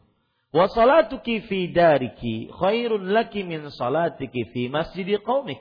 Dan salatmu di masjid kaummu lebih kamu sukai, eh, lebih eh, baik dibandingkan salatmu di masjidku. Lihat subhanallah. Sampai Masjid Nabawi kalah dengan rumah seorang perempuan. Ya. Sampai Masjid Nabawi kalah dengan rumah seorang perempuan. Ini ibu-ibu saudari-saudari muslimah. Lalu bagaimana Ustaz e, mendapatkan sholat semalaman suntuk sebagaimana yang didapati oleh orang-orang yang berjamaah taraweh bersama imam sebagaimana dalam hadis riwayat Imam Ahmad juga. Maka kita katakan kalau berbicara tentang lebih baik, lebih baik di rumahnya. Tapi kalau seorang perempuan ingin sholat di masjid di masjid berjamaah taraweh, maka tidak mengapa, tidak terlarang dia boleh sholat berjamaah taraweh di masjid dan dia mendapatkan sebagaimana laki-laki mendapatkan pahalanya. Ya, demikian. Jadi jawabannya tetap lebih baik di rumahnya. Berapa lebih baiknya Ustaz? Kalau pahala sholat bersama imam semalaman suntuk lebih baik dari itu. Seberapa Ustaz? Lebih baik tukang pokoknya saya. Ya. Wallahu alam. Apakah suami keponakan? Suami keponakan merupakan mahram, keponakan anak dari saudara perempuan atau saudara laki-laki. Tidak. Ya, keponakan suami keponakan bukan mahram. Ya, jauh itu. Bagaimana hukumnya seorang istri yang menempuh pendidikan kuliah di luar kota walaupun sudah mendapat izin dari suaminya? Maka jawabannya, apabila perempuan ini kuliah di tempat yang sangat tertutup seperti pondok pesantren, lembaga pendidikan, yang sangat tertutup apabila diantar oleh suaminya ke lembaga tersebut dia tidak bisa keluar sama sekali dengan peraturan yang begitu ketat, maka ini tidak mengapa. Tetapi tentunya lebih baik ditemani mahramnya. Ini kata-kata lebih baik, tentunya lebih baik. Ya, seperti anak-anak di pesantren, ke pesantren Bukhari misalkan ada pesantren perempuan. Kemudian pesantren Al ada pesantren perempuan dan semisalnya. Nah, ini tidak mengapa, ya, karena dia mempunyai tempat yang memang sudah benar-benar terjaga. Akan tetapi kalau kuliah luaran, maka kuliah di di di beda kota, Suami yang mengizinkan berdosa karena berarti dia meninggalkan istrinya tanpa mahram. Wallahu alam. Kecuali perempuan tersebut di kota yang dia tinggal bersama mahramnya, keluarga keluarga perempuan tersebut. Apakah paman saya, adik dari ibu, mahram bagi anak perempuan saya? Uh, bagi anak perempuan saya. Paman terhadap sep, sep, sepupu itu ya Bu ya? Hah? Sepupu betul. Perempuan punya paman paman ini punya anak perempuan. Sepupu kan? Sepupu betul, Bu. Ya. Bukan mahram sepupu. Sepupu bukan mahram. Ya. Wallahu a'lam. Mohon dijelaskan dalilnya memajang foto di dinding rumah. Dalil kebolehan atau dalil keharaman ini? Saya kemarin tertawa dengan istri saya melihat di sosial media, ada yang bertanya kepada saya, Ustadz, apa hukumnya memajang foto keluarga seperti ini? Mohon maaf kalau ada yang bertanya itu di sini ya. Saya ceritakan hanya sebatas contoh. Jadi lihat bu, ini foto, ya lihat ini foto. Kemudian ada foto keluarga. Tetapi foto keluarga tersebut ditatak kepalanya. Dipajang di dinding.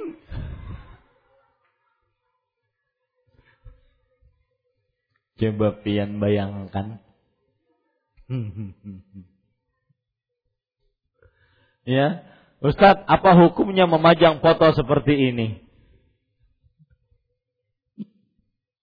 Saya mau mengatakan haram gimana? Gitu dia kepalanya.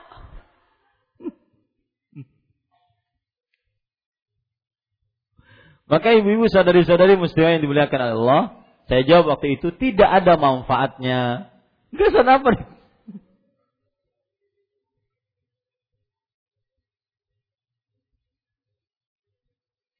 Tidak ada manfaatnya, ya. Untuk apa foto dipajang yang tidak ada kepalanya?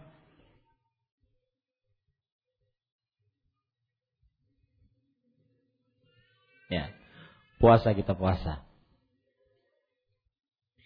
Ini ibu-ibu saudari-saudari muslimah yang dimuliakan oleh Allah Subhanahu wa taala. Jadi dalilnya kalau dia bertanya tentang dalil keharaman memajang foto, yang pertama adalah menyerupakan diri dengan orang-orang kaum Nasrani dan Yahudi. Karena tidak dikenal kebiasaan tersebut kecuali dari mereka. Yang kedua, mengerjakan perbuatan yang tidak bermanfaat. Sedangkan Rasulullah SAW bersabda, min husni islamil mar'i tarkuhu ya'ni. Termasuk kebaikan keislaman seseorang meninggalkan sesuatu yang tidak bermanfaat. Kebaikan keislaman seseorang meninggalkan sesuatu yang tidak bermanfaat. Yang ketiga adalah kalau foto tersebut ada kepalanya, maka dikhawatirkan masuk ke dalam hadis Rasul yang berbunyi Rasul Shallallahu Alaihi Wasallam melaknat orang-orang yang membuat taswir gambar. Karena dikhawatirkan masuk ke dalam hadis tersebut. Meskipun pendapat yang lebih kuat tidak masuk. Tetapi dikhawatirkan masuk. Nah, ini kalau ada kepalanya tadi. Ya. Nah, cukup. Masih ada tiga menit. Ada yang lain? Nah, ada satu lagi mas.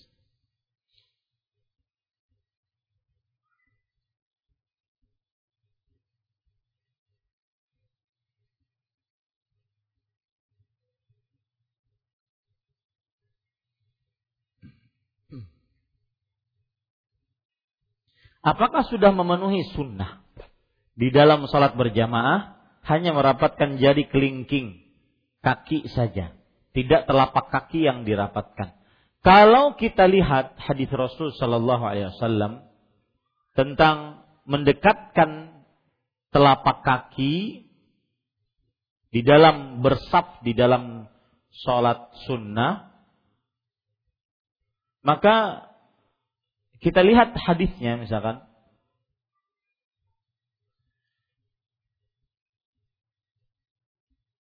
di dalam hadis yang diriwayatkan oleh Imam Bukhari. Imam Bukhari menyebutkan sebuah bab babu ilzaqil mangkibi bil mangkib. Bab menempelkan pundak dengan pundak. Wal qadam bil qadami fis dan telapak kaki dengan telapak kaki di saf. Ya. Kemudian Beliau mengatakan waqala Nu'man bin Bashir. Nu'man bin Bashir berkata, lihat ini namanya yang disebutkan oleh Imam Bukhari adalah hadis muallak tanpa sanad, langsung menyebutkan sahabatnya. Enggak pakai an an an an enggak pakai. Sahabat berkata, Nu'man bin Bashir berkata, "Ra'aitu rajula minna yulziqu ka'bahu bi ka'bi sahibih." Kata Nu'man bin Bashir radhiyallahu anhu, aku melihat para sahabat ya menempelkan tumitnya dengan tumit kawannya. Kemudian Imam Bukhari menyebutkan hadis dari Anas bin Malik radhiyallahu an, Nabi Muhammad sallallahu alaihi wasallam bersabda, "Aqimu sufufakum." Aqimu sufufakum. Artinya, ratakanlah saf-saf kalian. Fa inni arakum min wara'i dhahri. Sesungguhnya aku melihat dari belakang punggung, melihat kalian dari belakang punggungku. Wa kana ahaduna yulziqu manqibahu bimanqibi sahibi wa qadamahu biqadamih. Maka sebagian dari kita menempelkan pundaknya dengan pundaknya dan telapak kakinya dengan telapak kakinya. Ini hadis sahih riwayat Bukhari. Di sana ada hadis riwayat Imam Abu Daud dan Ibnu Khuzaimah dari Abdullah bin Umar radhiyallahu anhu Rasul sallallahu alaihi wasallam bersabda, "Aqimus sufuf wa hadhu bainal manakib wa suddul khalal wa la tadharu furujatin li syaitan." Aqimus sufuf artinya tega, uh, ratakanlah saf dan ratakanlah sejajarkanlah pundak dan isilah kekosongan. Jangan tinggalkan kekosongan untuk syaitan. Maka yang paling nyunnah adalah yaitu telapak kaki dengan telapak kaki di disatukan. Kalau cuma kelingking dengan kelingking, ya, maka ini masih mending dibandingkan yang ranggang. Apalagi terutama, mohon maaf ini ibu-ibu, kepada ibu-ibu yang mungkin hadir di masjid ini, yang mungkin baru Ya, jangan digasak-gasak. Ya. Ada acil ulun, ading mama. Malam apa itu? Datang ke sini. Timbah terawih bekesah. Ih kaitulah sembahyangnya. Digasak-gasak aku kada sanggup kaitu. Maka ini menjadi perhatian bagi kita. Ya, jadi sunnahnya memang seperti itu. Didekatkan, ditempelkan telapak kaki dengan telapak kaki. Kemudian pundak dengan pundak. Demikian. E, tolong jelaskan batas aurat wanita khususnya daerah dagu. Nah, ini penting nih. Dagu ya yang merupakan wajah adalah depan dagu. Depan dagu. Dan itu tidak wajib untuk ditutup. Sedangkan yang disebutkan oleh Allah wal yadribna bi khumurihinna ala juyubihinna. Dan hendaklah para perempuan mengikat dengan jilbab mereka di atas baju mereka. Sehingga tidak terlihat yang di belakang dagu dari mulai leher kemudian di atas leher itu pas di tenggorokan. Nah, itu batasan tentang dagu. Ya, ini ibu-ibu saudari-saudari yang dimuliakan oleh Allah. Coba kita lihat fatwa para ulama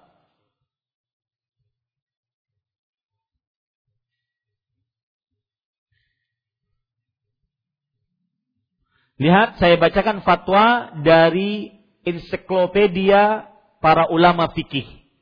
Ittafaqal fuqaha anna dzaqna minal wajhi. Para ahli fikih bersepakat bahwa dagu dari wajah. Dagu dari wajah. Ya. Fayajibu gusluhu fil wudu. Maka wajib membasuhnya ketika berwudu. Dagu ini dari wajah. Dan namanya dagu ya, depan dan belakangnya. Kemudian beliau mengatakan, "Az-zaqnu fil lughah mujtama'ul lahyaini min asfalihima wa huma al-'azmanil ladhani tanbutu alaihimal asnan as-sufla." Lihat. Dagu secara bahasa adalah berkumpulnya dua uh, apa namanya? Dua jenggot dari bawahnya. Jadi di sini ada jenggot berkumpul di situ. Itu dagu namanya. Dan dia adalah dua tulang yang tumbuh gigi bawah di di, di padanya. Tumbuh gigi bawah padanya. Ini ini dagu. Makanya tidak mengapa ya dagu ini terlihat. Paham Bu ini Bu? Paham?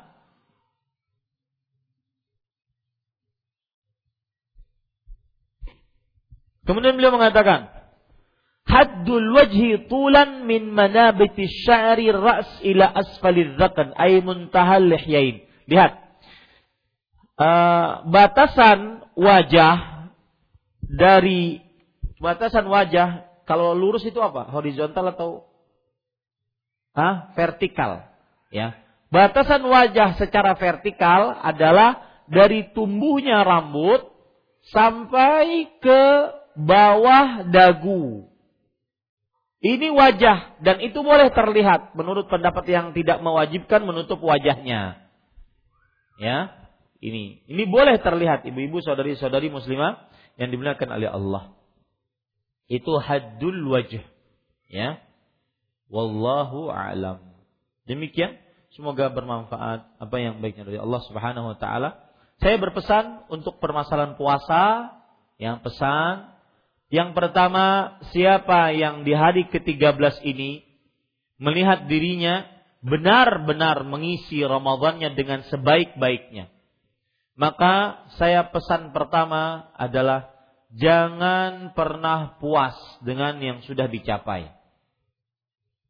Karena satu, kita tidak tahu amal kita diterima atau tidak. Yang kedua, sifat puas dalam beramal ini termasuk mendatangkan kemalasan dan termasuk meremehkan dosa. Ya, hati-hati, jangan tepat puas. Yang kedua, berdoa kepada Allah agar istiqamah. Terutama kita mau memasuki 10 hari pertama, hari terakhir bulan Ramadan. Ya, yang garing-garing, berdoa banyak-banyak biar kita sembuh dalam bulan Ramadan. Jangan sampai lemah. 10 hari terakhir bulan Ramadan. Sayang, sayang tidak dapat Lailatul Qadar padahal kita hidup di malam-malam Lailatul Qadar. Ya. Kemudian ibu-ibu saudari-saudari muslimah, yang ketiga persiapkan diri, planning, rencana untuk mengatur waktu di 10 hari terakhir bulan Ramadan. Persiapkan.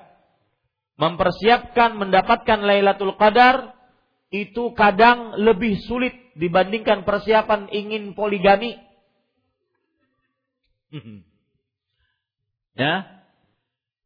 Kenapa demikian saya katakan? Rasulullah SAW saja kalau sudah masuk 10 hari terakhir bulan Ramadan, beliau mengikat tali sarung beliau kinayatun anil bu'di minal jima' menjauhi dari perbuatan jima dengan istrinya. Sedangkan bagi orang-orang yang seperti saya yang malas yang target-targetnya tidak semuanya hampir tidak tercapai, maka berdoalah kepada Allah agar dimudahkan oleh Allah Subhanahu wa taala untuk beramal ibadah menjauhi kelalaian, apalagi maksiat. Berdoa kepada Allah dengan sebenar-benar doa, minta dengan sebenar-benarnya Ya Allah tunjuki, ya Allah tunjuki. Padahal mushaf sudah ada di tangan. Masih bakulai handphone. Ya, apalagi ini perempuan-perempuan yang sudah bercadar tapi kok masih suka keluyuran. Ramadan-Ramadan tidak ada keluyuran. Ya, geng sana, geng fulana ini, ya, geng akhwat bercadar, geng apa lagi? Macam-macam lah geng. Jangan suka ngumpul-ngumpul dalam bulan Ramadan. Ya, ngumpulnya nanti pas hari Lebaran. Ketika kita Lebaran, oh kada bertamu kita sebulanan. Taqabbalallahu minki. Itu luar biasa. Ini kadang-kadang ya yang suka masih keluyuran. Cuma bedanya keluyurannya sekarang pakai cadar.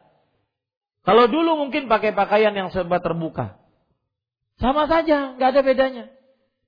Ya, cadarmu harus ada ciri yang sangat dominan dari kelakuan. Memberikan pengaruh yang sangat positif kepada kelakuan kita sehari-hari. Yang kedua, bagi yang belum mengisi Ramadan dengan sebaik-baiknya, maka hendaknya dia menghilangkan seluruh hal yang bisa melalaikan dirinya dari sarana-sarana. Jangan taruhan deh, jangan taruhan. Sudah kita tahu kita diri kita lemah. Ya, handphone, televisi, gadget, sosial media, diri kita lemah. Tutup, tutup. Ya. Ibu-ibu saudari-saudari muslimah yang dimuliakan oleh Allah. Yang ketiga, berusaha untuk bisa beribadah. Menghilangkan kelalaian. Harus ada usaha. Islam ini bukan ama agama hayalan, harus ada usaha. Dan saya sering mengatakan, sebesar usaha seseorang untuk taat kepada Allah, sebesar itu pula petunjuk kemudahan datang dari Allah. Jadi tidak ada petunjuk itu ujuk-ujuk datang kita tanpa usaha nggak ada. Harus usaha dulu, baru datang petunjuknya dari Allah Subhanahu wa taala. Dan itu dirasakan bagi orang-orang yang mungkin dia ingin menghatamkan Quran. Punya target setiap hari satu juz. Setiap sholat berarti dua lembar. Dua lembar, dua lembar. Baru melihat musab sudah mengantuk, wah menguap. Ya, giliran memegang handphone, cagat matanya. Coba pian, kalau keadaan seperti itu, ya, paksa. Mulutnya dipaksa untuk, matanya dipaksa untuk membaca Quran. Paksa-paksa. Nanti ketika sudah lama, dia akan merasa nikmat tersendiri. Pada saat itulah keluar air mata, kesedihan, dan kesyukuran. Allah memberikan petunjuk. Rasakan itu. Dan saya berbicara atas pengalaman pribadi.